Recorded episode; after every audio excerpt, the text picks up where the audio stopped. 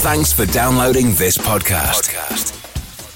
It's for personal use only and must not be rebroadcast, reproduced, or used in any form without permission. Tell your friends they can get their own copy by searching iTunes for Radio Le Mans or visiting radiolemans.com. Live from trackside, this is IMSA Radio.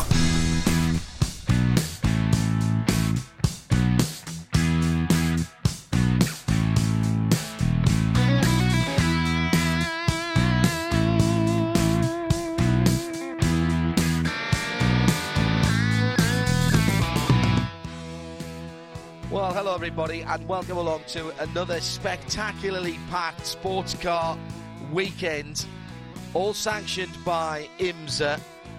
As we've moved from the seaside at Mazda Raceway Laguna Seca, where we had our last live broadcast for IMSA Radio, up to the very picturesque Finger Lakes region of upstate New York.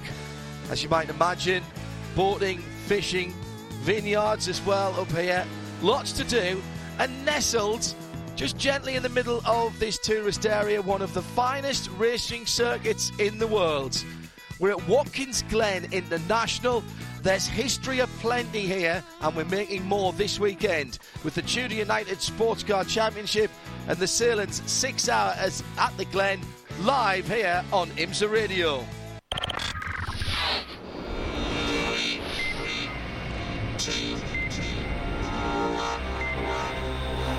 The Tudor United Sports Car Championship on IMSA Radio. Perfect timing. You join us as the first of the cars head out of the paddock directly opposite us. They're turning right to head down into the pit lane. I'm John Hindhaugh. Good morning uh, and welcome along. It's uh, just coming, it's just after a quarter to 11 Eastern Daylight Time. Jeremy Shaw joins me in the booth for what has already been a spectacular day of practice and qualifying. The low cloud earlier on just burning off, still got one or two clouds, but not looking anywhere near as threatening as it was, and a bit of sunshine on the front straight to greet the Tudor United Sports Car Championship. And not only the Standard Championship this weekend, of course, Jeremy. This is the third point scoring round of the North American Endurance Cup as well. So, double bubble this weekend. Yeah, and uh, everybody always excited to come here to upstate New York and Watkins Glen International, as you were saying, one of the classic racetracks in the world, uh, and with good reason. It's got uh, every kind of corner you can imagine. It's got a lot of elevation change. It's a real challenge, this racetrack, and uh, it's certainly among everybody's favourites for their, the, the track they most enjoy racing upon. Just heading down towards the end of the pit lane, one of the big stories of the weekend, Jeremy, and I appreciate we've talked about it already and in our bo- bonus coverage yesterday. People joining us all the time. Mazda have a split strategy this weekend that's even more split than usual. Yeah, Plan B. Uh, they've got a um, one of the one of the regular this season Skyactiv diesel powered cars, but also one of the cars, the uh, number 70, has been uh, has been uh, changed over to what was very similar to the, the, the, engine they've been running in the past, developed by AER, the Mazda MZR-R engine, two-litre, four-cylinder, uh, direct injection, but uh, running on on petrol fuel, on on gasoline fuel, and uh, that is going to be very interesting to see how that car shapes up against the rest of the contenders in this class. They come here with high expectations. That car uh, or similar car, certainly in, the, in that configuration, run by Dyson Racing in the American Le Mans Series for several years. Didn't actually race here at Watkins Glen, but uh, the car should suit this sort of a racetrack, and the team is very, very optimistic. The 70 car will be driven this weekend by Tristan Nunez, Jonathan Bomarito, and Sylvain Tremblay. Uh, the 07 car with Tom Long and Joel Miller joined this weekend by Ben Devlin, that will still be relying on the Skyactiv diesel. So, if you are just joining us, that was the big news uh, earlier on in this week, and uh, it's been coming for a little while. But the guys have taken the plunge this weekend. We wait to hear from the powers that be at Mazda. Uh, which would be John Doonan, uh, and the guys down under the awning about what the future lies uh, what future lies for that car, what the future holds for that car, and whether we'll see it two diesels, one and one, or indeed two gasoline powered cars through the rest of the season. What it is going to allow them to do is to evaluate their programme, and it seems to me, Jeremy, that what they are doing here is they are looking to the future. There's there's a big change coming in prototype racing all over the world, and particularly in the level of prototypes that we see here in the American Le Mans series, uh, both in the FIA World Endurance Championship, the ACO Championships in Europe and the Far East, and here. Come certainly 17, things are going to look very different from what they are now. This seems to me a very sensible move by Mazda as a manufacturer to evaluate what options they might have for them. Yeah, I mean, you know, the, the rules are, not yet set in stone for 2017, but we know that is when the uh, the major changes are going to come for prototype racing, and particularly for P2, which is basically the the basis for, on which we're racing here in North America, and likely to be doing so uh, more so from 2017. Now, of course, we've got this kind of equivalency between the P2 cars, established P2 cars, such as the Lola Mazdas and the uh, Ligier Honda, run by Michael Shank Racing, which incidentally is sporting a, a new colour scheme again this weekend, a new uh, aero advanced paint on scheme on that car. Uh, but yeah, they're looking towards the future because what we're hearing is uh, more and more that the FIA and the ACO, the Automobile Club de l'Ouest, the sanctioning body for the Le Mans 24-hour race, the blue ribbon for endurance sports car racing, are looking towards new specifications for 2017. Uh, probably more powerful engines by as much as 100 horsepower or more, up to 600 horsepower. They're, they're looking at running to, and also with just one engine manufacturer as well. And that's the big talking point. I don't think we'll see one engine manufacturer uh, uh just here in the US. I think there'll be more open here, thankfully. But uh, certainly uh, something that, that, you know, that AER and Mazda have their sights on, you know, bidding for that if that's what it turns out to be for 2017 in Europe and the World Endurance Championship, John. Well, just coming to us courtesy of Marshall Pruett at racer.com. The 70 car's not going to run this weekend. Just, isn't it? I just that's, that's late because I, I, just noticed it wasn't in the pit lane. Yeah. Uh, a desire to conduct more testing with the petrol turbo engine, uh, cited as the reason. I'm quoting from racer.com here. Uh, thanks to Marshall and a number of other people for just firing this into us. Uh, they were doing some a lot of testing already in private testing uh, during the month of June. So it will just be the Singleton diesel, Skyactiv yeah. diesel for this weekend as it was in Detroit. So that is literally news coming into us uh, right now here at IMSA that's, Radio. That's a great shame. It is, yeah. Surprising too, because he did some testing with that car, and uh, I thought it was ready to go. But I haven't, I haven't had an opportunity this weekend yet to get down to the Mazda Speed team and find out what uh, what that story thanks is. Thanks to Adam Green as well for firing that uh, link through. That's on uh, racer.com. Uh, breaking news then this morning live here on uh, IMSA Radio. So that one, if you have got Andy Blackmore's spotter guide, that one uh, can get the marker pen of doom through it. And uh, withdrawn that one. And uh, if you haven't downloaded Andy's fabulous resource, that spotter guide, do it and do it immediately. I don't think there was a single TV booth or team area that didn't have one in. Over 100,000 downloads, Andy was telling me on Wednesday um, for, of uh, his spotter guide for Le Mans. And wow. uh, he's updated this uh, Watkins Glen International one uh, as uh, recently as earlier this week.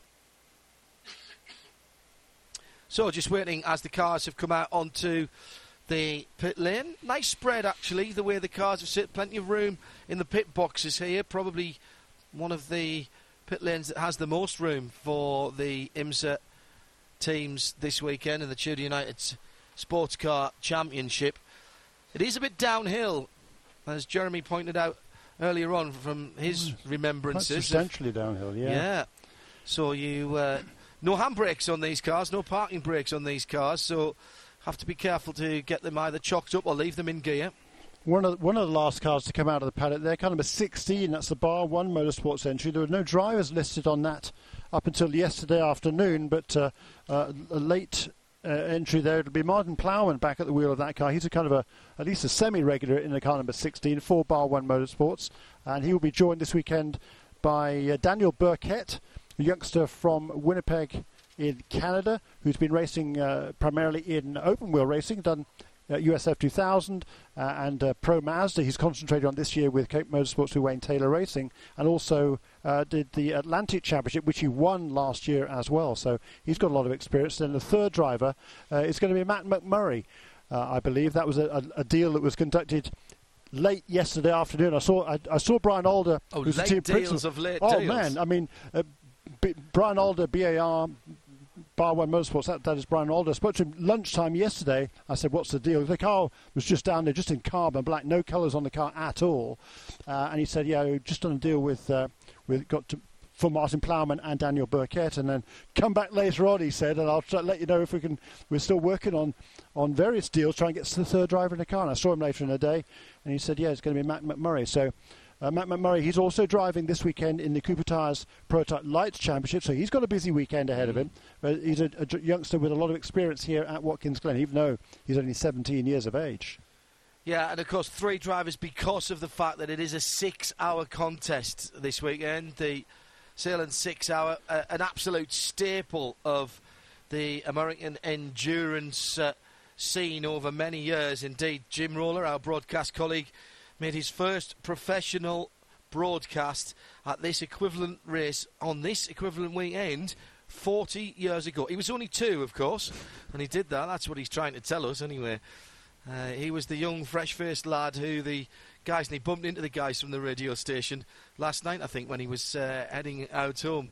Uh, they were worried that he might break the equipment in the studio, so they sent him down into the pits to do some interviews. His first one was with Ronnie Peterson. Ronnie it? Peterson, yeah. your first professional interview uh, in motorsports. It's not a bad way to start, in fairness. I think the kid done good.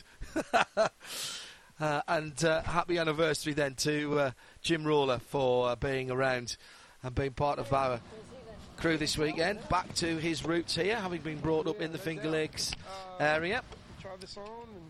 And looks like we're just a few minutes away from getting started. Just a little bit of a breeze blowing across the racetrack. Nothing like as heavy as it was on uh, Wednesday afternoon when we lost a couple of awnings in the then quite empty paddock opposite us. Now the IMSA cars and teams have been billeted down there and great access here, by the way, if you're on your way for the weekend. First of all, why aren't you here now? Secondly, uh, make sure you bring some stout walking shoes because you will want to clock up the miles on the pedometer this weekend.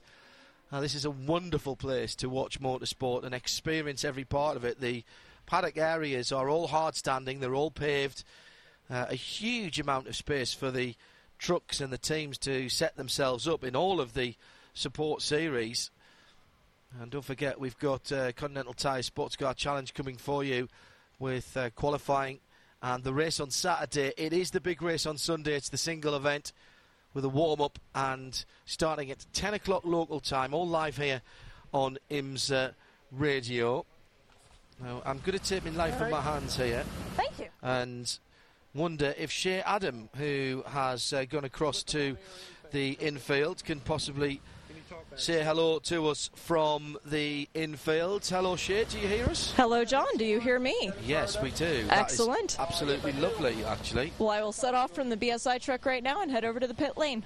And thanks to our broadcast colleagues down there at BSI for the technology to put uh, Shea on air. Cool. Everybody's uh, happy for that at the moment. Just shout up when you've got something, Shea. You can uh, just control that with the on-off switch at the moment as we're getting that going. A couple of minutes, a minute in fact, and three seconds. So, Jeremy, I was on other duties at uh, Mazda Raceway Laguna Seca. Managed to catch up with the podcast, obviously, on RadioLeMans.com. Seemed like it was a decent contest over there, and the start of the season for the Tudor United Sports Car Championship could not have been on more different circuits. Daytona, high banking, power, speed, 24 hours. 12 hours of Sebring rattles your fillings out. A real test of man and machine and reliability. Then for some of the runners, the pro classes, it was on the main streets of Long Beach. and what Brian Till likes to call the concrete canyons. He's absolutely right. 100 minutes, that was a cracker. And then on to the flowing hillsides of the dry lake, Laguna Seca, Mazda Raceway. And how was that race, and how are we looking at the championship as it stands now, coming into what for most of the uh, runners and riders is round five of the championship this year? Yeah, well, yeah, five or six, isn't it? Because we're, uh, we're after Mazda Raceway, which is a, a great Oh, race. Detroit, we're at Detroit, of course. of course. Gee, I forgot. There you say, I forgot yeah. Detroit. But, I was that at that one. but all of the races this year, I think, have been absolutely fantastic. Agree. Real grippers from start to finish. We've had a tremendous season, and certainly no reason to, that that should change this weekend. The green flag is out. Cars going out onto the racetrack for the first time. This will be the uh, an hour practice session for the Tudor United Sports Car Championship. Green That was flag. interesting.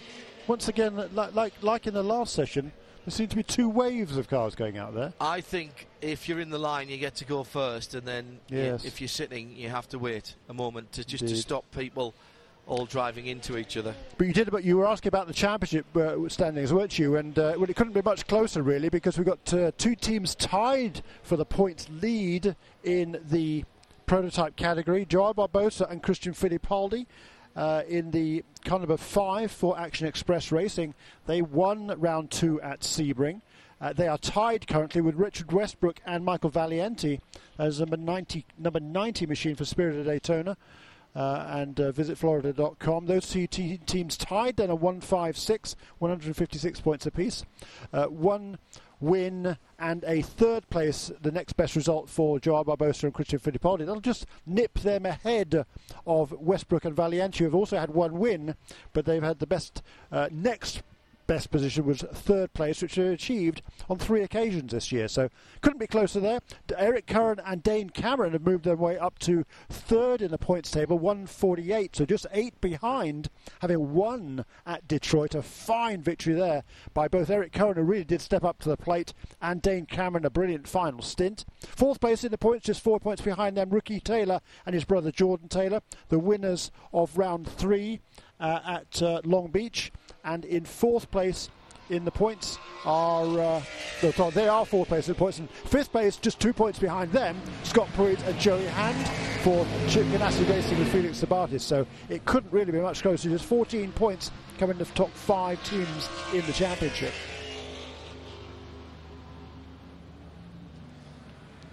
In the other classes in uh, GTLM, they did not race at Detroit. They were No. busy uh, at Le, Le Mans, quite a few of those teams. It's Jan Magnussen and Antonio Garcia. They won the first two races of the championship for the Corvette racing team. They lead on 128, uh, followed closely just two points back by Bill Auberlen and Dirk Werner, the winners also at Long Beach. And then John Edwards and Lucas Luhr at the second of the BMW, so BMW second and third. Edwards and Luhr on 121 points. So again, just seven points covering the top three contenders in GTLM. PC, John Bennett and Colin Braun. They have yet to win a race this season, but they won four championships in the past for Core Auto Sport. They lead by five points over Michael Guasch and Tom Kimber Smith, who won the first two races of the season. Third place in the class, Michael Goikhberg, for last year's champion in the uh, Prototype Lights Championship, moving up into PC with the JDC Miller Motorsport ranks. Uh, he currently stands on 122 points, so just six behind the leaders. In GTD, finally, uh, Dion von Moltke and Christopher Haase, again winless this season, but a second and a third uh, added to two fifths has taken them into the lead of the GTD point standings, 118 points over the 113 of Christina Nielsen and James Davison. James Davison will not be here this weekend. Christina Nielsen instead sharing the 007 Aston Martin with uh, Kuno Wittmer. Good, op- good opportunity for Kuno this weekend. And in third place in the GTD, Leh Keen and Cooper MacNeil. That's number 22 WeatherTech Porsche for Alex Job Racing on a 112. Thanks, Jeremy. Waiting for the first lap times to come in. Let's head down to the Continental Tires pit lane reporter who, for this session, is Shea Adam. Don't think we're going to see this session, that's the 912 because it's up on its in the garage area with the mechanics working on it. The 912, Earl Bamber and Jörg Bergmeister driving that one this weekend. Yeah, not likely to get out for this first session. Okay. Um, thank you, Shea. It's uh, A little bit uh, weird, not coming in where I expected it to, but fine, we can sort that out in a wee while. Thank you, Shea. To make a couple of changes if that's going to be over there. Shea, can you switch your mic on and off or not?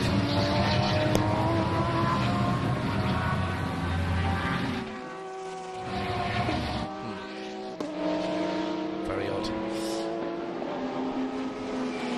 So starting to get some times coming in then. 150, 150.197. Joao Barbosa in the Action Express 5 car. Saw those guys out last night downtown having a sponsor event. Great place to bring sponsors up into this area of the world. Eric Curran in the 31 in second position. It's the five and a half litre Chevy powered Action Express Marsh, Ra- Marsh racing car. Oh, in fact, as I say that, Bruno Junqueira for a moment just jumped into second in the best of PC cars, but Eric has swiftly nicked that back again. Then it's James French in the 38. Then the first of GTDs is Christopher Haase, who is leading out in the 48, the Paul Miller Racing Audi. Andy Lally then in the 44. Then Madison Snow. Everybody just getting up to speed at the moment, Jeremy, but uh, that many left on the pit lane, what, probably half a dozen, and the 8 car with the rear bodywork off doesn't look good at all. As the Aston Martin, the distinctive sound of the Aston Martin GTD car of Christina Nielsen screams by that V12. As we've just said, uh, Christina driving uh, not this weekend with James Davison, but instead with Kuno Wittmer. And Kuno Wittmer is the uh, reigning champion in GTLM last year. A great effort for the Dodge Viper team, and then they celebrated that by pulling out of the championship the next day, which I still don't like. Uh, but uh, great to see Kuno having an opportunity here to come back and uh, drive with a very different car in the Aston Martin. And that car has been super, super fast. So uh, Kuno, uh, I, I'm sure, is, uh, is hugely excited about this opportunity to join the TRG team. And the car that's been running right up front. The last round at Detroit, the car finished in second place. That's a good news. It actually crashed on the cool down lap, but uh, along with several others. But uh, they're able to get their car back together again. And coming out here now with uh, James Davison, uh, uh, sorry, without James Davison, but with Christine Nielsen joined by Kuno Wittmer.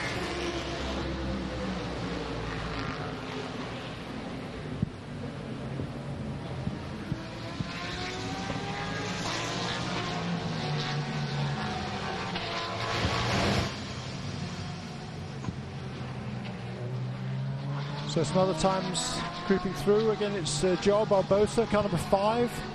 The Mustang sampling car of Action Express Racing, the Coyote chassis with the Corvette engine. 142.6.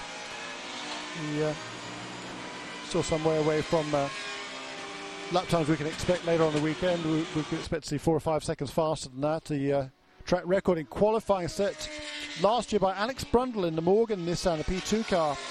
137.9. I think we can expect to see times around about 1 minute 38 this time around.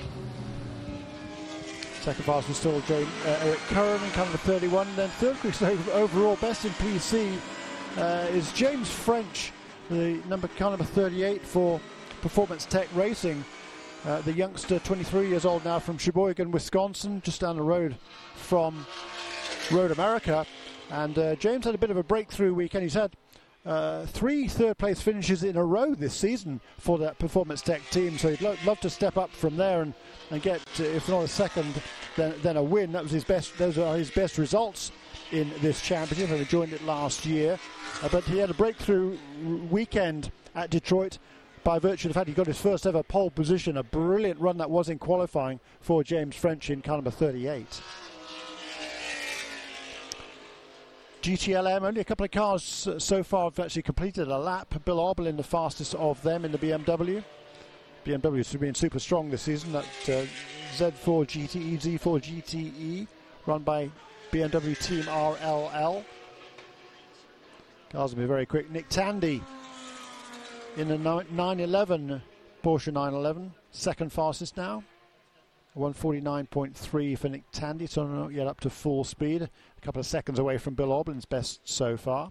Nick Tandy, of course, coming away from from Le Mans with a, a brilliant victory there for the Porsche prototype team. And uh, boy, what a uh, revelation Nick Tandy has been, I think, this season in the prototype ranks. Started off in, well, actually started off racing uh, mini stock cars on short ovals in the UK, and then uh, switched over to racing minis on the track and then into open wheel cars. And he's driven just about everything in his career, but to get an opportunity to join the Porsche prototype team at Le Mans was absolutely sensational. And boy, his, his, stint from his stint well. on, yeah, on Saturday night was absolutely stunning because his first stint was cut way short in the afternoon. So his first real long run in the car was at night time, and uh, it's a brilliant session, John.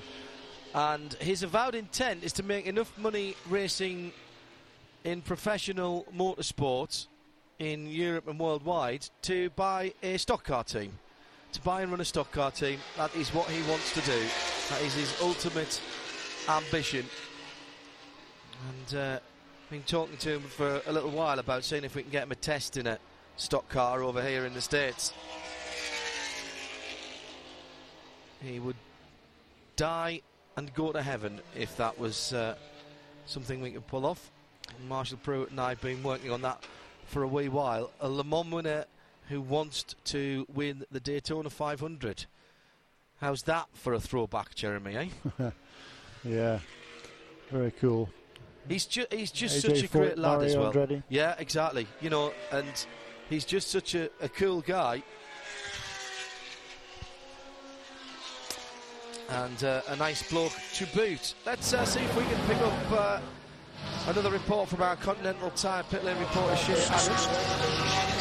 Hello, Shea. John. Yes. Well, it's starting to cloud over a bit more down here, but people seem to just be running to their regular programs, and no one really panicking as of yet, which is always good. But uh, six hours of a race to get through, you really don't want to wreck the car in the first practice. But a lot of driver changes should be coming up soon. A lot of people getting ready to uh, have their turn in the car. Thank you, Shea. Shea Adam down there in the pit lane.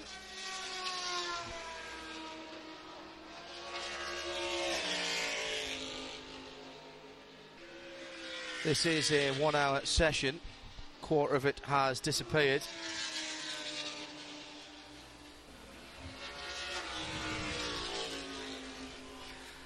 So already people Time's beginning to come down, John. Uh, fastest overall now. Aussie Negri in car number 60. That's a Ligier Honda HPD engined car, turbo.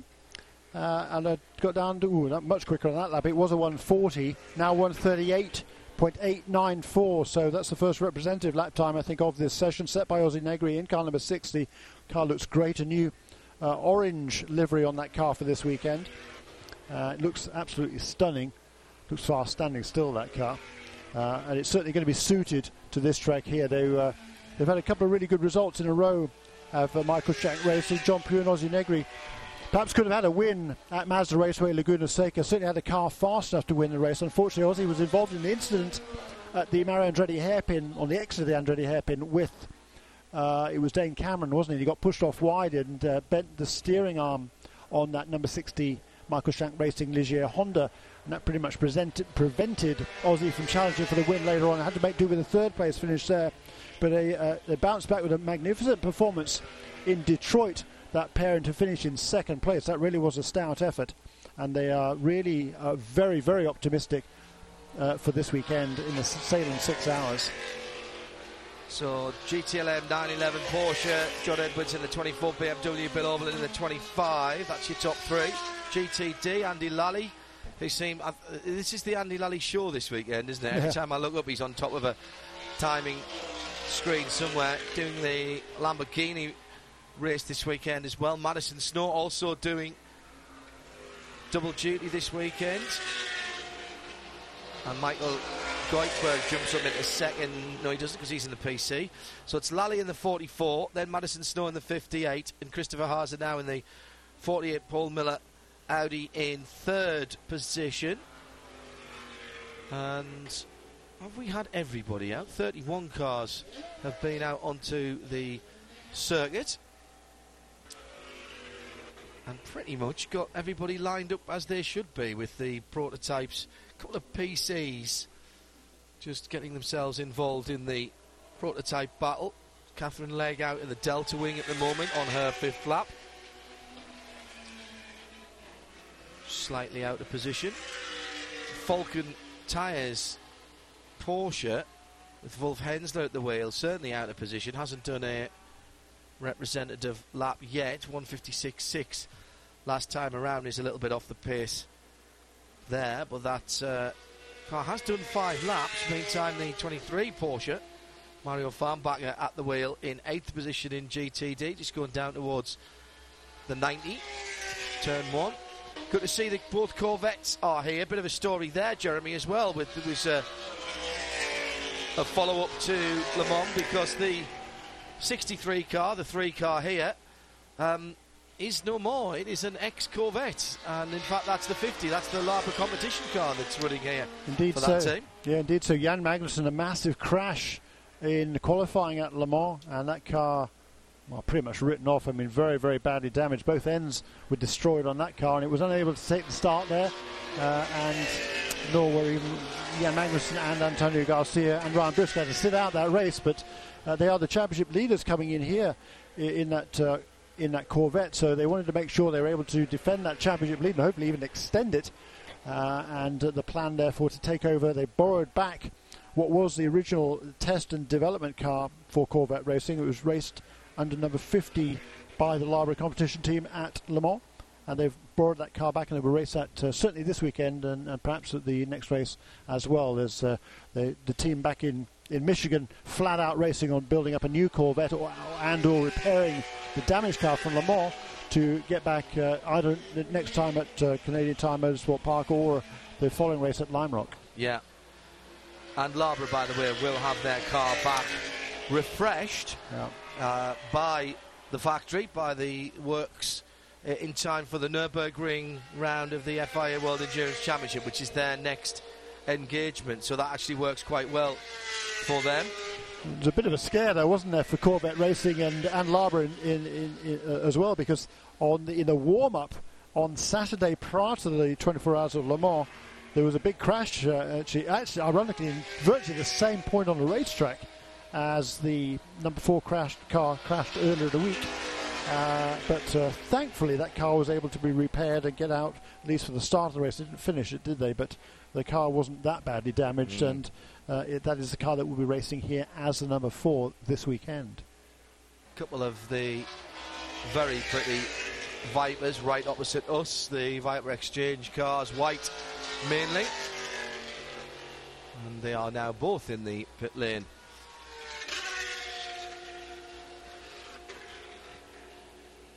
Seventy-three car hasn't moved for a wee while. Been sitting opposite Hasn't us. moved at all, I don't think, has it? Has it not done a lap yet, Jeremy? No, you might be right. This is the uh, very distinctive, multicoloured bit of red, bit of silver, bit of orangey gold, bit of black. 73 Porsche we're talking about. It's right opposite our commentary position, and I think you're right, Jeremy. Actually, that car has not got out onto the racing surface at all. Haven't got out yet, but uh, did win that won the class at uh, Mazda Raceway Laguna Seca. We've had four races for GTD this this year. They did not race at. Um, actually, they didn't race at. Yes, they did. My points. Yeah, fine. They, they won at Mazda Raceway Laguna Seca. So four races this year for GTD. They did not race at uh, Long Beach, and uh, we've had four different winners in that class. They've all been Porsches, but um, four different winners so far in GTD. So be interested to see if we can keep that streak alive here at Watkins Glen. Incidentally, in the Manufacturers' Championship in GTD, even though Porsches won all four races, they do not lead the points. Actually, they're in fourth place in the class because uh, after that race at Mazda Raceway Laguna Seca, there was a, uh, a discrepancy found in post-race technical inspection, and uh, the Porsche was actually docked 35 points, the win, the points they would have got for a win. So that has put them back in the point standings, and is uh, Audi that leads in GTD Manufacturer Championship after four of the ten races.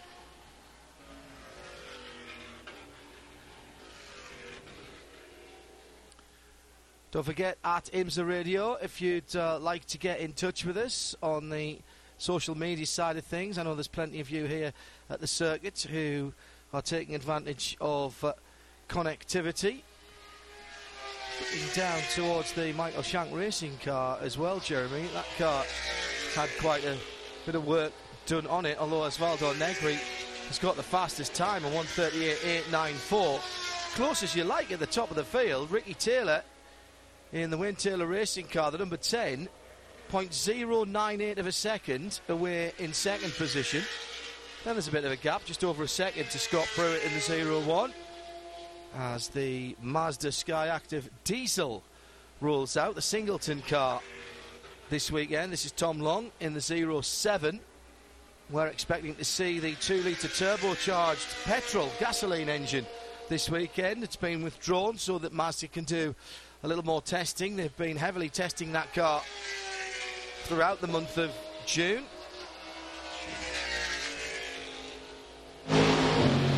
Adam. Well, John, uh, Tristan Nunez was standing here just drinking a juice box, not driving the car. Why aren't you behind the wheel of the car? Why aren't you in a fire suit? And why isn't your car here? Well, um, you know, we, we decided that we needed to really test the car before we're ready to race. You know, the, the cars are here.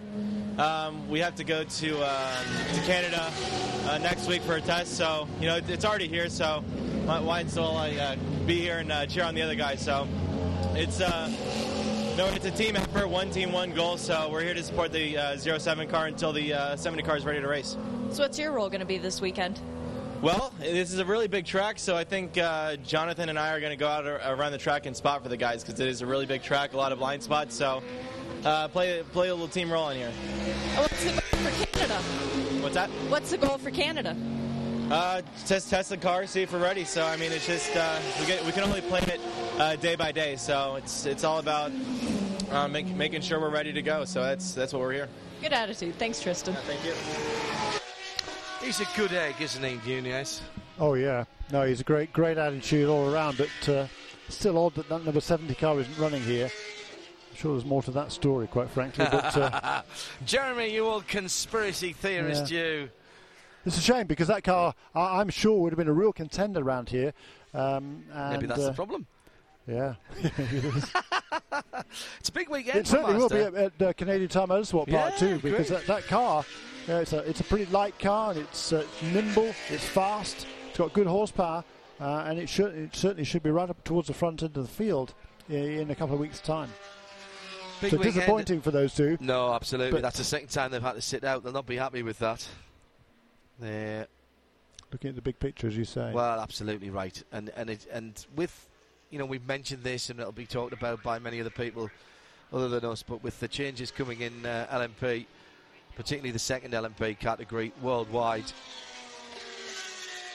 Mazda, as it stands, wouldn't be able to take part with that car in the European Championships. Whether they'd get a it to go to Le Mans is still in discussion. No manufacturer it's been proposed that in Europe that the P2 category will become no manufacturer single engine four chassis only whereas I think it will be a little more open than that here in the US although still an open tyre formula in Europe and of course it is a spec tyre here with Continental providing the prototype category with their tyres. But what will prototypes here in the States look like in 2017 and beyond? That is the big question at the moment. Yes. The big dollar question. Have a look on times here. So that uh, 138.894 said a little while ago by Ozzie Negri is still fastest, but not by very much. Ricky Taylor has turned a 138.992, so just a tenth of a second slower in number 10 car for Wayne Taylor Racing. That's the Dallara chassis and the Corvette DEP. Uh, third fastest, Scott Pruett, 0-1. Let's see, Riley chassis with a Ford EcoBoost turbo engine, 139.261. Uh, 139.378 by Joao Barbosa in kind of a five fraction express racing. So, four different engine chassis combinations in the top four. The Ligier Honda fastest, the Dallara Corvette second, the Riley Ford EcoBoost third, and the Coyote Corvette in fourth place. PC, Colin Braun leads away for Core Autosport. A 1 minute 42.064 and, sorry, beg your pardon, 140.815 against Martin Plowman in second place for Bar 1 Motorsports, six, number 16 at 142.064. GTLM, it's Oliver Gavin who's moved to the top there in the Corvette car number 4, 144.471. Pierre Kaffer, Risi Competizione Ferrari second place, car number 62, 144.501. Third fastest, number 24 BMW, John Edwards, 144.556. So as usual, Hmm. uh, about what at uh, eight hundred eight hundredths of a second between the top three Massive in gap. GTLM. Good to see John Edwards uh, doing his stuff now as well, Jeremy. It seems like only yesterday to me that he was uh, being touted as the next big thing, sort of disappeared for a wee while, but he's worked hard and he's. His hard work has been rewarded. The, the BMW drive is, is absolutely right for him. Yeah, I mean, he was the youngest driver ever to get an FIA license, the age of 14, to race in Formula Renault, sponsored by uh, Red Bull. That was 10 years ago. I know, I know. It seems like yesterday. 10 years ago. Mhm. Are you serious? Mhm. Crikey. And he'd been racing a couple of years before that in uh, Skip Barber Championship racing as well, Skip Barber Racing Series. So, uh, yeah, he's been around now for a, a while on John John Edwards. You're talking about Tristan Nunez. Mm. You know, John is another out of the same sort of mould. I think you know Tristan's kind of moulded himself on on uh, on John Edwards really because they're two very similar characters. Just really upstanding young men. Great guys to have And fair around play sport. to BMW, by the way, for giving him his chance because he did a bit of BMW racing earlier on in his career, and that works drive is, is absolutely deserved there in that 24 car. I'm sure it's not where he thought his career might be going 10 years ago when he was sitting in a single seat of Formula Renault, but as we've been saying for a number of times, we said this at Le Mans, and uh, we said it early in the week here, that the, the kind of dedication, talent, fitness levels, performance levels to be a works driver in any form of motorsport, whether it's GT, whether it's prototype, whatever it is, you have to be right at the top of your game. Yeah, John Edwards certainly is that. Uh, he raced a couple of years in Europe, then came back over here to race in Atlantic in Red Bull cars. Was really super fast. Even then, he was only 15 years old. That's And then uh, it? it's ridiculous, yeah. But then uh, he was dropped by Red Bull at the end of that season, which I thought was a strange move at the time. But uh, and for John Edwards, it was potentially a career-ending as well. But uh, thankfully, he was able to put together a deal to race in the second round of the season in what is now the Pro Mazda Championship. Then it was known as Star Mazda. Missed the first round, but came back in the second race with AIM Autosport, won it, and then was able to. Uh, to continue the season, it was very much a race by race basis. But he got himself not only in condition in contention to win the championship, but absolutely did so. And as a result of that, he was on the Mazda Mazda Speed Driver Development Program, uh, and his prize for the following year, uh, surprisingly, put him into the what was then the uh, Rolex GT Championship, the old Grand Am Series, in a Mazda RX-8. Yeah. And at the time, I thought, wow, that's a bit of a waste, you know, or a bit of a shame. Perhaps you're turning back on on his open wheel career, going to sports cars in a in a lower tier category, effectively in G, in a GT class. But no, he said, no, this is great. I'm loving this. It's a great opportunity to work with a manufacturer and uh, parlay that into this ride with BMW. And he's a great spokesman, great driver, really fine young man. Good for John Edwards. And uh, BMW, of course, in their 40th anniversary year for BMW Motorsport. And poised to make a move next year to a new vehicle. Yeah. the Alpine, or the M6 rather, coupe. Yes, exciting times, isn't it, really, for GTLM with the Ford GT supposed to come online, well, due to come online at the end of this season, beginning next as well. So, two very exciting cars, additions to this fabulous category. No change at the front, still Ozzie Negri that leads, 138.894, the lap set his fourth time around. Uh, he's now completed only eight laps actually, that car is, is uh, in the pit lane somewhere. Down to, where is it? Jeremy doing his best meerkat impression over the top of our monitors Oh, there here. it is. You got it? Yeah, tail cover off that car, so I couldn't see it. It's been there for a wee while yeah, it now. has. Yeah, it's only done a, a total of eight laps. Uh, other drivers done as many as 14 laps, completed by Eric Curran. A Louis car number 31 actually he's just brought that car onto pit lane. Also 14 laps completed by the number 38 Performance Tech Motorsports PC car. Connor Daly back with that team this weekend. We talked about uh, Russ, uh, about James French earlier on. He was uh, a breakthrough pole position at Detroit last time out. Joined, rejoined for the long distance races with uh, by Jerome Mee and Connor Daly, the third driver. Connor Daly has been a bit of a star in the IndyCars the last few rounds. He's got, a, got, got an opportunity to fill in at Schmidt Peterson Motorsports for the injured James Hinchcliffe. Good buddies, those two, Yes. both uh, living in Indianapolis these days. And uh, Connor uh, supposed to drive one of the cars at uh, uh, in the Indianapolis 500. Unfortunately, it broke down on a warm-up lap, which is so frustrating. But as a result of was Jones's very injuries, disappointed by that because that was the, the bacon-powered car as it well, was, wasn't yeah, it? Yes. yeah. It was a real shame uh, on the on the warm-up lap. How frustrating is that? But the good news is there was always a silver lining there, and he was able to to to, uh, to drive the following weekend with the team after James's injury. Drove at Detroit, drove a brilliant race in Detroit in very tricky conditions, and then also in Detroit, uh, in Toronto as well. Uh, head down to our Continental Tire pit lane reporter. Shea Adam is among the action. Well, there's a car in a place that I've never seen it before, and that's behind the pit boxes. The number 85, driven by Mikhail Goikhberg, decided to come back down this way, and there was a moment of chaos as he approached one of the wire coverings by Corvette Racing and then stopped because he doesn't have enough ground clearance to get over it. I'm not sure the cars are supposed to be down this side, guys, but the access point back down to the garages is all the way down towards pit out. He's at pit in right now. That's a long way to go, and not a very safe place to be driving a car. Now they've got a golf cart. They're actually towing him back down. But I'm going to try and figure out what's going on with this car because uh, it's not a very comfortable place for race cars to be. And that answers a question, thank you, Shea, that uh, Jeremy and I have been musing over as the 73 Porsche, by the way, goes out for I think its first.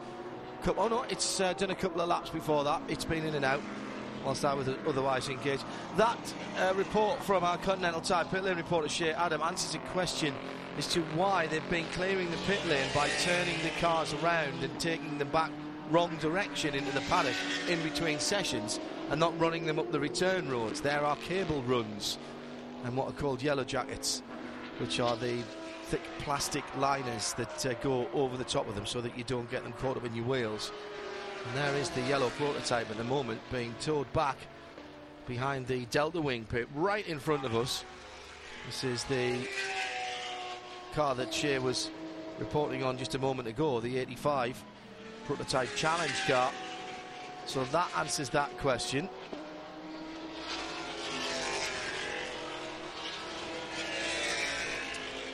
Yeah, so we've seen 33 cars on track uh, thus far. The uh, 34th car, that's the ni- number 912 Porsche, which we heard from Shea a little while ago, will not be taking part in this session, apparently. Why was that? Shea, can you uh, just remind us why that car uh, isn't uh, taking part in the session and is going back? Didn't know why the 912 was in the garage to begin with, and now don't know why the 85 was rolling down the pit lane. But uh, trying to walk down to their pit box, trying to figure out where it is, in all honesty. But uh, I'll let Pretty you know much, when I do pretty know. much in the middle, Shea, they are, the Porsche team. In the middle. Okay. Thank you for the heads up, and uh, I should see them any minute now. Then. Still Ozzie Negri fastest then with the 138.894 plays the 138.992 by Ricky Taylor in Canada 10 in second place. Christian Fittipaldi uh, is now aboard number five Action Express Coyote Corvette. That was the car, the time set by Joao Barbosa, 139.235, but Christopher Fittipaldi just climbed aboard that car for his laps, first laps in this session. Scott Pruett then in fourth place for Chip Ganassi Racing with Felix Sabates. That's the Riley Ford Eco EcoBoost, car number 01. And Eric Curran rounds out the top five. Second, the Action Express Whelen Engineering Corvette with the Coyote chassis. Fastest in PC remains the number 54 Core Autosport entry. Colin Braun set the time. John Bennett at the wheel of that car currently. Second fastest in PC, car number 8 for Starworks Motorsports. That's Renger van der Zande, car number 8, and sharing this weekend not with his usual co-driver Mirco Schultis, but instead with Mike Hedlund, who's Ah. uh, yeah who's stepped aboard that car alongside instead of Mirco this weekend. Mike Uh, Hedlund, a regular contributor on social media to the Radio Le Mans collective and the IMSA radio as well, had many a good debate in 140 characters or less with Mike. Yeah. He's uh, he's got an opinion and he's not afra- afraid to to let it out. Uh, and I'm not always of the same mind as Mike, but I do enjoy a bit of banter over the Twitter with him. Wish him the best this weekend. Many a, many an hour I've passed away in uh, airline lounges on the way home, tweeting backwards and forwards with Mike and others uh, on the points arising from a race. Don't forget we've got the post-race tech coming to you this weekend after the race live here from the track and in the Continental Tyres pit lane reporting area at the moment is Shea Adam. Shea, what do you have? I found Porsche. It, it is indeed in the middle. And uh, the 912 is waiting on some parts to arrive. Uh, so Earl Bamber actually got suited and booted and is going to take his first laps around Watkins Glen in the 911. So keep your eyes open for that. Thank you, Shea. Shea Adam, our Continental Tire Pit Lane reporter for this part of the session. We'll hear from Jim Roller a little bit later on. He is gathering some content for us, and he will also be the voice of Victory Circle this weekend. And my goodness, they we're going to keep him busy. The voice of reason too, perhaps. Yeah, well, yes, as always with Mr. Yes, Roller. indeed. He is loving being back here. He hasn't been back here for a few years. Lots of changes here. My first time here, Shea's first time here. Jeremy, well over a decade since you've been here as well, isn't it? A Couple, unfortunately.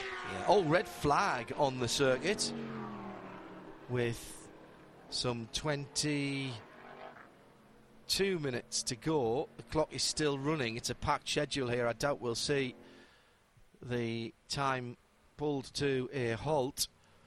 Now, my first instinct is to look over towards turn 10 and see if there's anything there. I can't see anything at the moment. I believe it was an Aston Martin stopped out on track, John, Oh, wow. How can you see that from the pit lane? because I saw something uh, a few minutes ago on a big screen of the Aston Martin stationary around the circuit. Oh. but uh, yep, there, there's the picture of it now coming up on the big screen that Nick Tandy points out for me. Nick Tandy, Le Mans winner. Welcome Cheers. back to the Glen. How are you doing? Good, thanks. You? It's a bit warm, but uh, it's a bit warmer for you from England. Uh, yeah, I'm sure John can tell you. It was it was pretty been pretty good weather actually the last couple of weeks, but it's um, it's good to get back over here. How is the track? As good as you remember?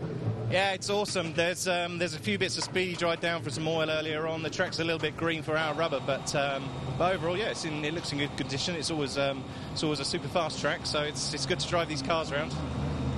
It was fifth last year when you were here. Think you can do better than that this one? Well, that's the plan. Uh, We'd be disappointed with a fifth place, yeah. You know, we're, we're looking to be on the podium. Um, we're looking to have a decent run. And it's about time. I think it's been over, well, it's been over 12 months since, since Porsche North America at least won a race. So it's about time. It's, it's coming. So it's got to be, um, we're pushing for it, don't worry.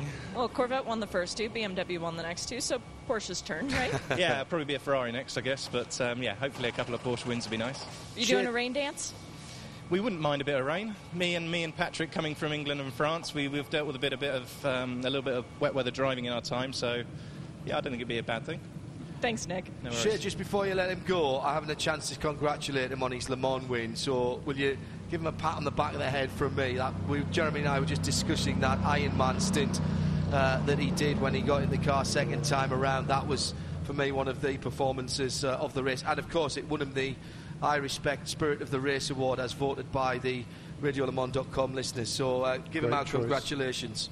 Great Thank- choice. Yeah, I heard most of that, John. Thanks a lot. And it is awesome to win the Spirit of the, the Race Award. That is, um, that's quite an honour for an Englishman. Yeah, absolutely. Cheers, fella. That was an absolutely brilliant run. You uh, you did us all proud, mate.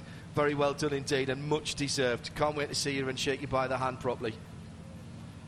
That's Nick Tandy down in the pit lane with our Continental Ties pit lane reporter, Shea Adam.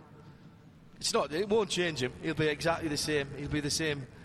You know, it'd be the same. Like he's just great. It's the uh, it's the Hot Rod World Finals coming up uh, in a little while at uh, Northampton Stadium, and uh, Johnny Palmer, being a Hot Rod devotee, has suggested uh, that we have a bit of a uh, a night out down there, and I'm I'm sure that Nick will be down there as well. That sounds like a bit of fun. The 007 Aston Martin is coming home behind the tow truck. It's an F350, bringing him home on the end of a tow rope at the moment. In fact, uh, it is Kuno Wittmer at the wheel of the 007. I think he'd just taken over I that think car. so, I don't yes. think he'd actually even completed a lap, uh, perhaps, or maybe maybe just the one. Um, so yeah, that's disappointing for Kuno to be towed back in. His first experience of this Aston Martin V12 Vantage. The end of the tow rope is not not the view he wants to see. There was an improvement, by the way, uh, just before we went to red flag conditions. At the, right at the top of the charts, too, it's Ozzie Negri improved his time to a 138.055, and that's that's only about a tenth of a second away from the uh, qualifying track record set uh, in the uh, in this latest iteration of prototype category last year by Alex Brundle. So uh, good lap there by Ozzie Negri uh, on almost a second clear. All of a sudden, it was all pretty close up at the front there. There was a less than a second covering the first four or five, actually about a half a second co- covering the first four cars. But all of a sudden now it's better part of a second. Ozzie Negri at 38.055 plays against Ricky Taylor's 1 minute 38.992 in car number 10. That's a car he's going to share this weekend, not only with his brother Jordan Taylor, but also Max Angelelli, Max the Axe. Uh, Mark II, because Max Papis is in the uh, the uh, field this weekend for Whelen Corvette Racing. As we go back to green, John. Hurrah! With just under 18 minutes to go. The IMSA teams, we were talking about this uh, yesterday, Jeremy. The IMSA teams came in a little bit later than some of the other support series. And in point of fact, when we were here on Wednesday for our midweek motorsport programme, our weekly two hours of motorsport chat over on RadioLeMans.com, the IMSA paddock was absolutely empty. Started filling up a little bit yesterday, but uh, it would seem that they mostly came in yesterday evening and overnight. Yeah, it was strange because Yeah. I was wondering, yeah, where are they pa- paddocks? I know you went out for a walk yesterday to see do your usual fact-finding mission. Came back and said, "We've seemed to have lost the IMSA guys. They're not here this weekend. Have I come to the right place?" It's a really strange feeling. I can tell you. Yeah, staged loading by Watkins Glen International worked very well actually. They were had the rigs parked outside the big articulated semi trailers outside in parking three. And uh, plenty of parking here. Notice just behind us there's some free day parking as well. Walk in quite easily. Very well organised event already here at Watkins Glen International.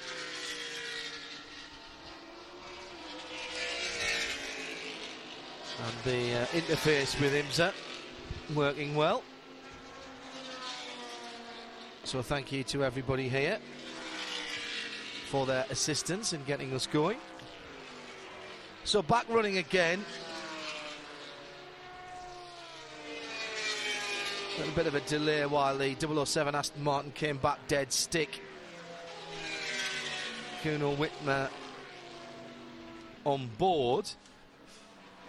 Not a huge amount of track time for the IMSA guys before we go into qualifying in a six hour race. And remember that we will be talking about two sets of championships this weekend. There's the year, year-round Tudor United Sports Car Championship, but this is a six-hour race and therefore part of the Tequila Patron North American Endurance Cup.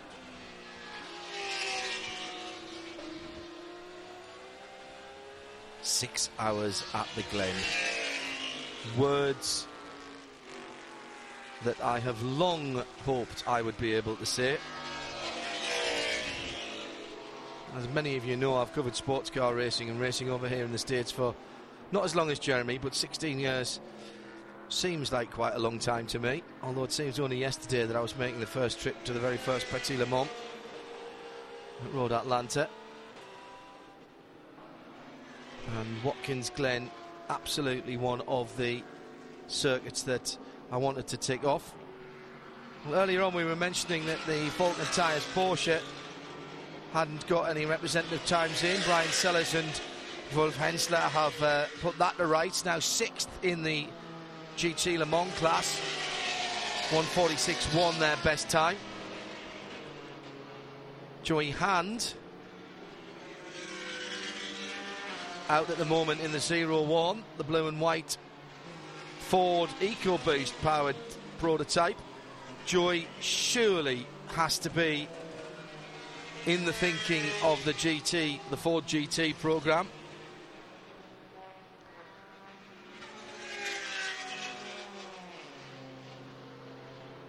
Chip Ganassi and Multimatic combining their not inconsiderable talents and resources to put a couple of cars in this championship next year and two more in the FIA World Endurance Championship.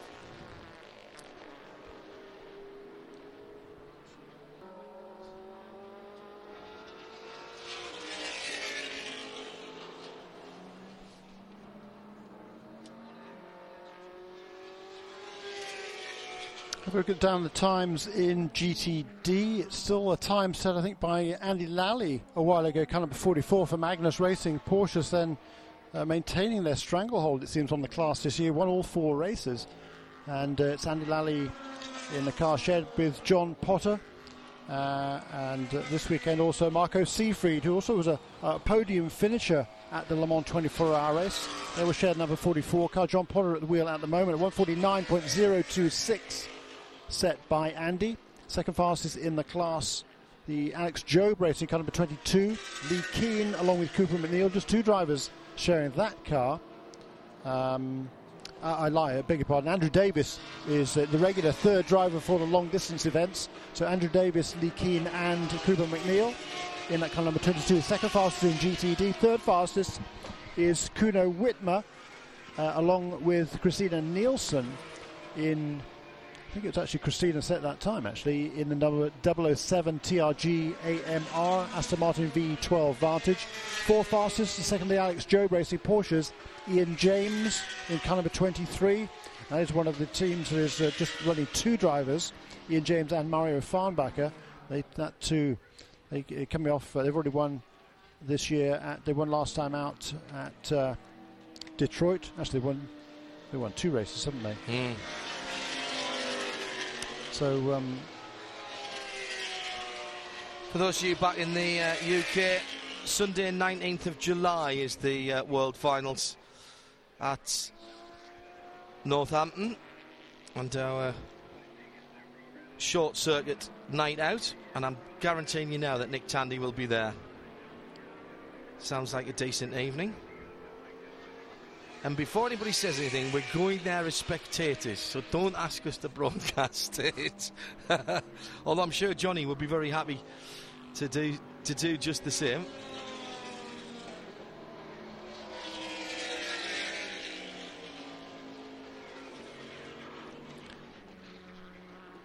So you're listening to IMSA Radio. 11 and a half minutes to go. John Pew is now climbing aboard the Michael Shank racing prototype. Max Angelelli back in the pits. A second, you know, between that car and everybody else. Christian Fittipaldi in the Action Express 5 car in third position now. And then Joey Hand, Max Papis. Yeah, and John, John Pew, say he's driving number 60 car now. And John's really stepped it up these last few races. That weekend at Watkins Glen just gave him a huge amount of confidence. Had a great run in the early stages. Actually, ran well in uh, Long Beach as well, uh, and also in Detroit. So, you know, he's he, he's not a guy who makes his living at, at motor racing. A very uh, accomplished businessman and sportsman. A long distance sailor, isn't he, John, John Pew? One of uh, Is he? yeah, I think so. I did not Um, know. amongst other things. Every time I work with you, Jeremy, I find out something I didn't know. Yeah, that's right. More than one thing, normally, in fairness. Yeah, really, really, Some of them really good guy.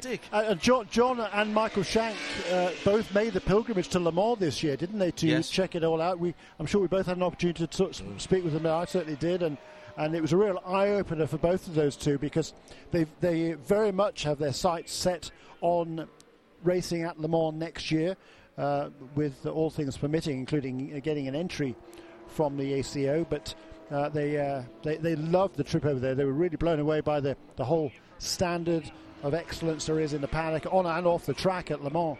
And um, yeah, just doing all their homework and making sure they know exactly what to expect if and when they get an entry to go to next year. That was, of course, that's one of the reasons that they elected to to buy this Ligier chassis, Ligier P2 chassis this year with the Honda HPD engine to get some experience in P2 with the goal of going to Le Mans in the future. And that is very much on the cards for them in 2016. Hopefully we can have a chat with John and or Michael at some stage during this weekend to find out their their impressions of their first visit to Le Mans. Uh, let's head down to the pit lane. Continental Tire pit lane reporter is Shea Adam, enjoying the sunshine. Warm enough for you out there, Shea? Oh, it's beautiful out. A little bit of a breeze is keeping the temperatures down, but the drivers, when they're getting out of the cars, look like they've just run about five miles for the most part. Just uh, ran into Mario Farnbacher a few minutes ago, and he was saying how hot it is in the car and how this track tends to not favor the Cup cars. It, it's better for the GT3 cars, but they still think that they have a competitive chance this weekend. And with two wins so far this year, that's one team that I would not count out. That's the 23 uh, Alex Job Racing Team Seattle car. Thank you, Shea. Shea Adam, our Continental Tire pit lane reporter for this session, which has just on uh, eight minutes still to go. At IMSA Radio, of course, if you are uh, wanting to get in touch with us. And thanks to Dan Hounsell, who has. Uh, he says, can't wait to come to, wait till Sunday now to come. Why are you wait, get in the car now? Really? Um, might have to work. Yeah, oh, yes, Something that you and I know little about, I'm afraid, unfortunately. Or fortunately, I should say. But yeah, he'll be. Uh, it's an exciting place to come. It's a, it's a just a great racetrack. All sorts of wonderful vantage points, and bring a camera too, because there's all sorts Oh, of places out in this yeah. racetrack where you can, where the, you, you do have, an opportunity to shoot some pictures of the cars without uh, lots of fences in the way. Uh, and uh, got myself all too excited about the short track. It's the uh, BriSCA uh, Formula One Championship uh, that's at the 19th of July at Northampton. Uh, so looking forward to that. BriSCA Formula One European Championships. Jo- Johnny has just told me from back in London. He's very excited about. It. He's overly excited about it already. In fact, and uh, I must say, can't wait. Can't wait to see a bit of that right on our doorstep.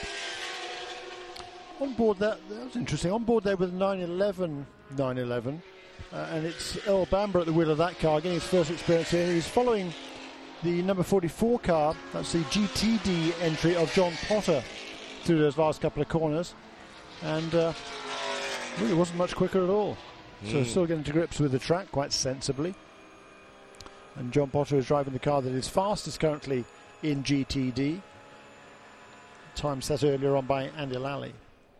Yeah, the just going through the chicane, heading into the loop before they go out onto the long part of the circuit. That long, long, long right-hander. Read a chapter of your book before you come up over the rise there.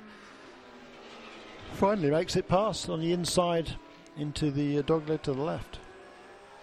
climbing uphill just a little bit. The right hander coming up. He's got uh, Ferrari ahead of him. Always easy to turn in too early. Change of surface there as well as he went up the hill. Used the hill to slow him down nicely there though. Yeah, you come down the hill there, down into the uh, the the toe of the boot there, and it's quite steeply downhill. But as you say, just before the apex, it turns to go up again. It, it turns quite steeply uphill, thankfully. Yes. I'll be uh, forever Jeremy lost for brakes that. there the last time he Yeah. was uh, he was racing, and that change of that change of surface. There's a tarm, there's a there's tarmac, and then it's a concrete insert, isn't there? There on the the heavy wear. That happens a number of places around the track, and that takes a little bit of getting used to. Yeah, it does it because there's certainly a different co- coefficient of grip, if you like, uh, when you go from the asphalt to the to the concrete and back again.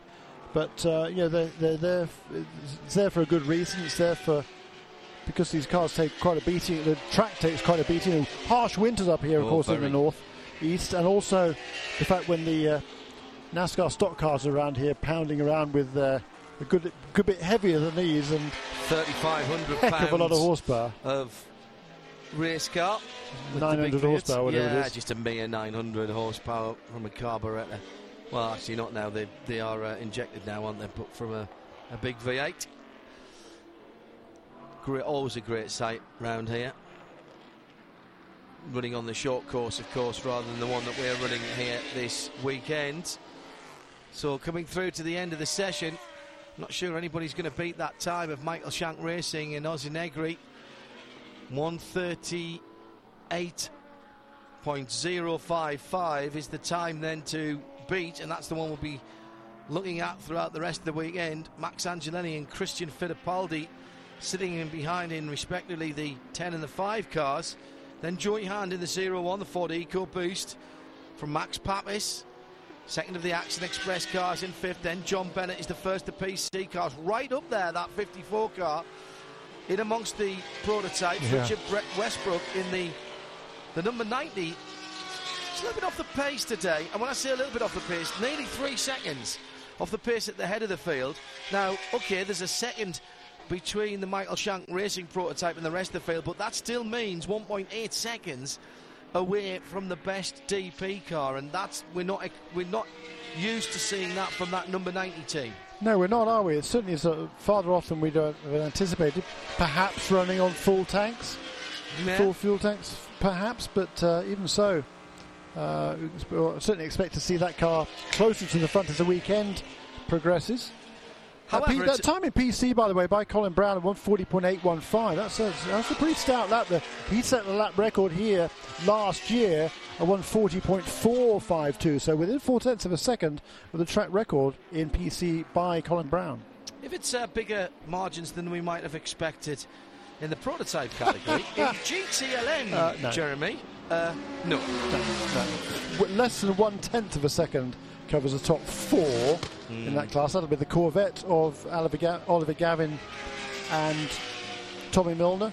In second place, of course, they're coming off a win at uh, Le Mans as well, aren't they? Yeah. What a great result that was for them. In second place in the class, number 25, BMW, Dirk Werner. He shares that car with Bill Auberlen. Third fastest, Giancarlo Fisichella and Pierre Kaffer number 62, Ferrari. Fourth place, the second of the BMWs, Lucas Luhr and John Edwards. And the times, uh, 144.479, 496, 501, and 527. That's the top four. Very seldom do we go down into three decimal places, but you have to there. Slip down into the pit lane. Shea Adam is our Continental Tire pit lane reporter. Well, John, you were just talking about how fast Colin Braun was earlier on, and Colin, you won at this track last year, haven't won a race this year. Is this where you can get it done? I hope so. You know, these Corrado Sport guys have certainly been working hard. Um, you know, it's great having James Drouet back in the car with us. So, yeah, I feel like we have have really good pace so far, obviously, and um, you know, won this race last year and know what it takes to do it. It's just about having a good race. Who knows what the weather's going to do, but um, you know, looking forward to it. Are you hoping for dry conditions or rain? I hope it's a little bit of a mix. You know, I think it's fun when it rains a little bit, dries out, maybe sprinkles again, keeps us uh, on our toes and makes us earn our money for sure. So, would be exciting, but you know, a fully dry race is fine. Either way, it's going to be a lot of fun. As long as you win at the end, that's all that's important, right? Yeah, exactly. It's been a while since we've won a race. I mean, obviously, you know, have had good finishes this year, but we've set the bar pretty high, I think. So, a lot of people will come up and say, "Man, terrible season this far." You know, we've had three second place finishes and a fourth, so not all that terrible. We're leading the championship, but you know, by our standards, we want to be winning. So hopefully, we can. Thanks. Good luck. Thanks. Yeah, that's a good point, isn't it? Oh, awful season. You haven't won a race. Uh, excuse me. Look at the points. Very good. Colin Braun now with Shea Adam, our Continental Tire Pit Lane reporter. And a remarkable record that team has in general, b- b- particularly when James Gue joins them. I think he's done six races with them uh, and won three of them, including here last year. So uh, it's a very stout lineup there. And James Gue, a really, really good addition to that regular driver lineup of Colin Braun and the team owner, John Bennett. So coming to the last 20 seconds of this session, the first of the Tudor United Sports Car Championship in the uh, North American Endurance Cup. It looks like the 38-0 then is the time to beat in PC. John Bennett, Richard, Richard Westbrook has put a lap together now, so we have got six prototypes ahead of the PC field. So it's the 07 Mazda and the Delta Wing of Katherine Legge that are just a little bit out of position there behind some of the PC runners. Then it's the GTLM field led by Corvettes now number three and four with Dirk Werner in third position. So Antonio Garcia, the man who has recently improved, a 144.284. I mean, he's blown it. He's blown it out of all proportion now. He's found almost a tenth and a half. oh, just Tremendous, isn't it? What's wrong with GTLM at the moment in terms of how close things are? Not very much wrong with any of the classes, No. quite, fr- quite, quite it frankly, over alone. here. Yeah, No need great. for fiddling, please. Uh, GTD, John Potter is now aboard the Magnus Racing 44 uh, Porsche that Andy Lally put the time in, I think, a little bit earlier on, 150, uh, 149.0. Kuno Wittmer for the 007 Aston Martin. Now, that car came back on a tow rope, and I did not see that car go back out again. Yeah, I think it has been a back out Has- again. oh, he must yeah. have. He's increased the Yeah. laps. You're absolutely right. In fact, he's just done his fastest lap uh, a lap ago uh, on a 149.3. So you're absolutely right. So whatever travails befell that car, it's been fixed. Well done, guys. Good effort there. Third fastest then is Cooper MacNeil and Leh Keen and Andrew Davis at car number 22. We talk about uh, fastest overall. Uh, checker flag is out now. The uh, John Pew last time around turned a 139.7. That's a good lap by John Pew. 38.0, the fastest time of that session by his teammate Ozzie Negri. But again, John Pew showing showing really good speed, and he's consistent too. Oh, he is. He's very consistent. Loving it right now. He's really enjoying driving this car. He just feels that it suits his style Yeah. better, more so than the DP cars he's been driving the last several years. Comes comes from an open wheel background. Did a ro- lot of racing in the old Star Mazda, now Pro Mazda Championship. Uh, won the mar- the expert or masters category in that uh, series. I think more than once. Uh, so uh, you know he- he's used to the open wheel Yes. feel, Yes. which I think the P2 car has more than the DP. Yeah, I think that's probably probably right. He's probably feeling it through his backside just a, maybe a little bit more.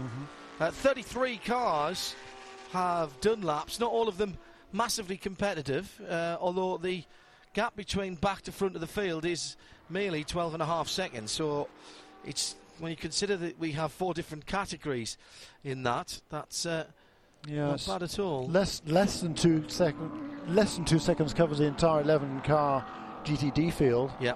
Uh, all right, oh no, the fastest time is a 148. Oh, actually set by Kuno Wittmer there, right at the very Right at at the right end, yes, Yeah, he look, did a couple of quick yeah. laps then. Then 48.832 then for Kuno Wittmer. What a stout effort that is. drive it like he broke it. Ah, yeah, first time in the car. Don't think he's tested it. I doubt he's tested it because No. the team was pretty busy at Le Mans. Yes. Uh, so point. what a great effort that is by Kuno Wittmer. I mean, a, an outstanding driver, always underrated driver, I, I think. Agreed. But you got his opportunity last year with the Factory Viper team, took full advantage of it. Should have shared the championship with uh, Jonathan Bomarito. They certainly deserved to do so, but for some reason.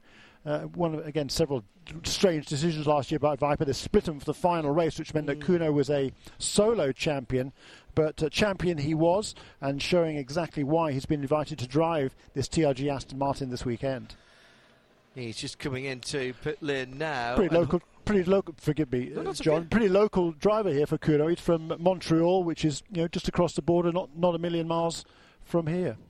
Shea Adam is still down in the pit lane as our Continental Tire pit lane reporter. Shea, you still hear us? I can still hear you, John. Can And you where still are hear me? Yes. and where are you? I'm just by Corvette World because uh, the number three car, which was the Larbre competition, just rolled back into the pits, and Antonio Garcia just got out, and he's having a, uh quick debrief with the big wigs at Corvette Racing. But I'm going to try and grab him for a quick word as soon as he's done. So I'll uh, shout up and let you know when I've got him. Okay, all good. The fastest times then, Michael Shank Racing 60 in the prototype category. The 60, uh, excuse me, the 54 uh, Core Autosports PC car. Antonio Garcia for Corvette Racing, number three. And in GTD, as you heard, Kuno Wittmer, uh, Wittmer coming in in the 007 Aston Martin.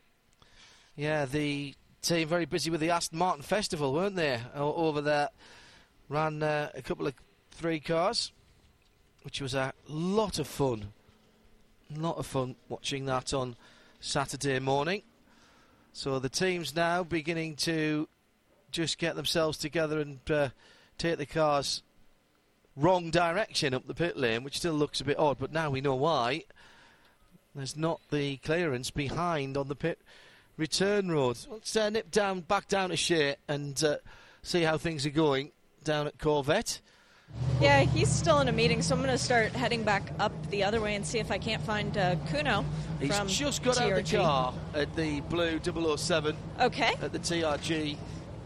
Well, I can see where they are because they have their pit board hung up sideways. So there's a giant 007 outside of their pit box, which is great. Easy to uh, keep track of where people are. It's uh, interesting when you come to a new place and learn a new pit lane. They're all a little bit different, but they're all the same because the teams tend to generally be in the same areas. And uh, 007 usually down. Oh, yes, exactly where I thought they would be. Ah, there's Kuno looking refreshed as always. Kuno is a massive athlete, so that uh, 50 minute, how much stint he was in the car, not going to be a big issue for him. But Kuno, if I could interrupt you for a quick second. Thanks. Welcome back to uh, Tudor, by the way. And uh, what a nice way to do it. Top of the charts for the first session. Yeah, you know when you uh, when you leave when you leave a good team uh, at the 24 hour with Riley Technologies and now joining a very professional squad, uh, just just at the same ranks as these other guys. You know, TRG AMR here, they're just they're just uh, you know very professional. They had a great car ready to go for me this morning, and I had never even driven the car once, so today was the first time I. I got in and drove it. So we need to do some small adjustments for comfort between Christina and I, but Christina did a very good job in the limited time she had this morning. Uh, apart from that, you know, um, the Aston Martin this morning I think was, was very good. The weather suited it, and of course at the end we stickered up to see what the car could do for qualifying. What happened when it stopped out on track? So we uh, basically very simple. Uh, we ran out of fuel. Really? yeah, these, these things do happen when you uh, when you when you suck all that fuel through a big V12. So they, yeah, we, uh, we we just maybe had a little miscalculation and. And um, I think we'll be okay for, for qualifying race and all of this. And you know, I think I think the whole weekend's actually going to depend more on weather than anything else. So we could go as quick as we can, but if it rains, then all that's out the window. Well, clearly you're used to driving cars with uh, large engines in them, I think it's fair to say, and adapting very well to the Aston Martin. But what's the biggest difference for you from it from the uh, Vipers you've been driving in the past? I think uh, I think you could actually say that I'm more used to driving with hot feet because all these big engine cars produce a lot of heat around the feet. but uh, V12, V10, you know, six liter, eight liter. I mean, it's it's all up there. It's it's not a it's not a six cylinder, so it's definitely the balance on the car is very very similar to what I was used to. Um, you know, big engine, rear rear transaxle, uh, transaxle car gets a little light when you come down to corners, but I mean it's it was pretty seamless getting into the car. I mean it's you know small minor adjustments, but it wasn't wasn't a big deal at all. It's a really nice piece of machinery. Any other places we're going to see you on the calendar this year? Hopefully, I mean uh, let's see how this weekend goes. It's a long race. I mean maybe you could ask me that question on Sunday after the six hour. Will do. Thanks, Kuno. Thank you very much. Shea Adam down in the pit lane. Yeah, that was a very good effort by uh, Kuno there. He, he said he'd do as a qualifying simulation at the end of that session, uh, a 1 minute 48.832. The uh, qualifying record set here last year by Lee Keenan, the Porsche, 148.831. So within a thousandth of a second of the qualifying record here for Kuno Wittmer, and he did he completed what probably less than 10 laps in that car in total. And, and as he said, you were right. As he said, confirming what you said, what you thought. Never sat in the car before. That's talent, isn't it? Mm. That yes, is it is. Real uh, talent. Uh, got a couple of minutes before we wrap things up here on IMSA Radio Live from Watkins Glen. That's the first uh, Tudor Championship practice session then. Kuno Wittmer uh, along with Christina Nielsen with the best time in GTD. Jan Magnussen and Antonio Garcia. It was Antonio Garcia who did the time in the number three GTLM Corvette. Prototype Challenge 54. Colin Braun, who did the time in that PC category car in seventh position, by the way, overall for that. And at the head of the field, Oz Negri with a stunning 138.055. That 60 car just being pushed backwards by its team. It's in white and fluorescent orange uh, this weekend. Uh, another change. Well, actually, there's a there's a bit of silver on that car as well, rather than it just being white. I've just seen that catching the light now as it's been pushed past us. Uh, time for one more update from down in the pit lane. Shea Adam is our Continental Tire pit lane reporter. Well, I managed to hoof it down to the far side and find uh, John Pew and Oz Negri. And John, I'll start with you. First session, top of the charts. It was a P2 here on pole last year. Is it going to be a P2 again this year? Well, we certainly hope so. I don't know if we're going to get qualifying in with the weather or not, and uh, the weather in the race looks pretty interesting, to say the least. So really anything can happen. But our car is really good. We tested here two weeks ago, and really figured out some problems. So if it's dry, it's good. It's but even now we put in a compromise setup, and it's uh, it's not bad. It's a good race car. So you're okay if it rains? Uh, generally, although I've been here when it's rained on one part of the track and it's not raining on the other, so. Makes things different with the different compounds laid out between the asphalt and the concrete. So, which line do you take? Do you even go on the rain line? Yeah, definitely. I definitely stay off the concrete in some of the corners. Uh, you have to go pretty wide and, and rim shot it. I've done a, a, bit of rain racing here. I prefer not to. I prefer to have a regular race, but if we do, that's all part of racing, and that's what we do. Well, you've got a great co-driver to go along with you, and Oz, 138. Hello, that was a very quick lap. Is there more in the car still? Yeah, yeah. There's more in the car. Um, uh, you know, we like John said, we tested here, and uh, uh, we we roll out of the trailer, you know, dialed in. So um, we're looking good. So you're you're feeling okay whether it rains or it's sunny. You feel like you're still going to have a good performance. It's the same for everybody. So we just have to do the best we can with what we have, and and if, again, if it's good enough, it would be good enough. Well, I saw from the pit lane you, Mr. Pew, and Mr. Shank up uh, above a certain pit box at Le Mans. I do believe, unless I'm much mistaken. Have fun. Oh yeah, definitely. Had fun. First time there and taking a lot of notes, and hopefully I'll get there next year. But what a fantastic race! And it's great to be connected with that whole that whole race series over here. It's a good view from above the uh, Ligier pits, isn't it? Perfect view. Perfect. And uh, thank you both for the, taking the time to talk. But one quick question: sure. Is this going to be another pole this year for you guys? I mean, we go for it, and uh, hopefully it will. So but you know what really matters is to be first at the end of the six hours. So that's what we are shooting for. Best of luck. Thanks.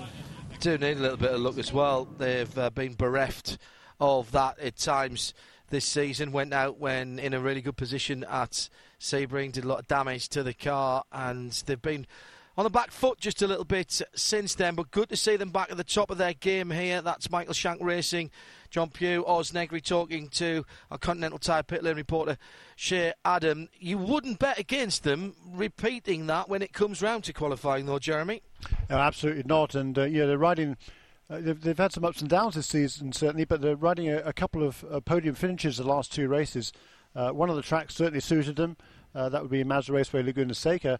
But uh, Detroit wouldn't necessarily been one of the f- tracks you would have favoured them to finish perhaps that high up. So they've, they've, they're really on a bit of a roll right now, and they know they've got a fast car coming into the Sahlen six hours on Sunday.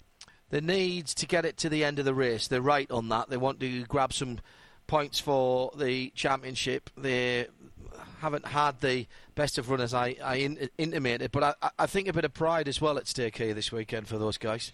Yeah, because uh, you know they, they, probably should have won the race at Mazda Raceway Laguna Seca a couple of rounds ago. That was a car, the track that suited them, as does here at Watkins Glen. Uh, they didn't get it done there; it had to do with a third place finish in the end. So they want to set that record straight, and here's the place to do it. PC, great time by Colin Braun, putting him right on the tail end of the prototype field, and Core Autosport right back in form again.